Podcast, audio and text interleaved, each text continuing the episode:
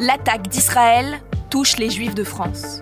16 interpellations pour actes antisémites recensées en seulement deux jours après l'offensive du Hamas.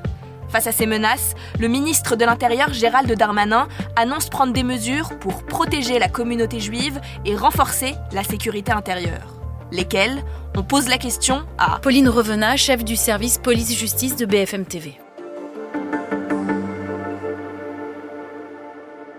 L'attaque du Hamas du 7 octobre 2023 a eu des conséquences quasi immédiates sur le territoire national. D'abord des conséquences euh, politiques puisque euh, Gérald Darmanin a pris le dossier à bras le corps. Le ministre de l'Intérieur et le ministre de l'Éducation nationale sont allés en visite dans une école juive à Sarcelles et euh, Gérald Darmanin a dressé un premier bilan. Donc on a un premier chiffre, une cinquantaine d'actes antisémites qui ont été recensés depuis samedi.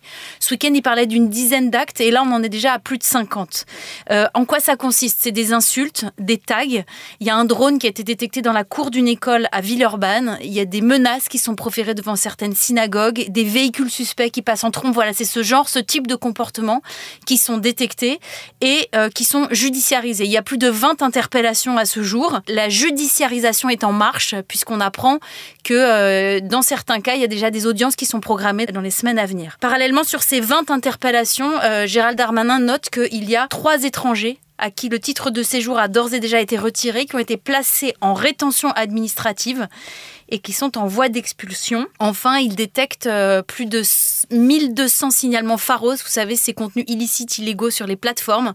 Ce matin, les deux ministres appelaient à la responsabilité de ces plateformes pour ne pas diffuser de, de messages à caractère antisémite.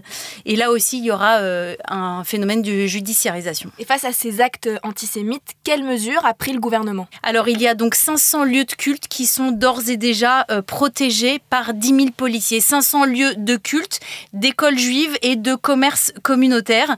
Ils ont parallèlement euh, déployé des soldats sentinelles sur plusieurs lieux sensibles sur l'ensemble du territoire. Donc ce que le veut afficher le gouvernement, c'est un discours de fermeté et de sécurisation de l'ensemble du territoire.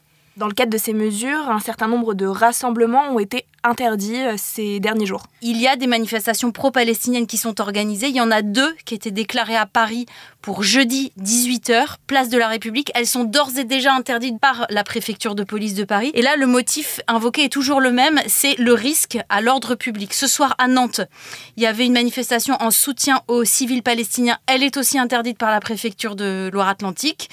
À Toulouse, il y en a une demain qui vraisemblablement, on est dans l'attente, mais pourrait être euh, interdite. Et ce soir à Lyon, elle est déjà interdite. Donc ce qui est intéressant de noter, c'est que quand bien même ces rassemblements sont interdits, souvent, ils ont quand même lieu.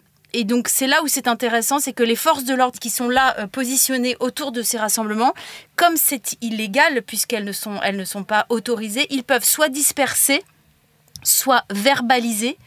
Et en tout cas, c'est un moment euh, assez privilégié, disons-nous, pour euh, les services de renseignement qui peuvent regarder quelle est la physionomie de ce rassemblement, se renseigner sur euh, qui est là, qui fait quoi et qui est leader dans ce type d'organisation. Et encore une fois, éviter à tout prix qu'il y ait une transposition, une importation de ces problématiques sur le sol national. Merci d'avoir écouté la question info. Tous les jours, une nouvelle question et de nouvelles réponses. Vous pouvez retrouver ce podcast sur bfmtv.com et sur toutes les plateformes d'écoute. À bientôt!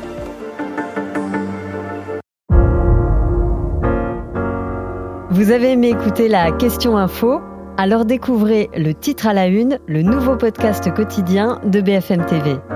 Les grands récits de l'actualité, des témoignages intimes, c'est tous les soirs sur vos plateformes préférées. À bientôt!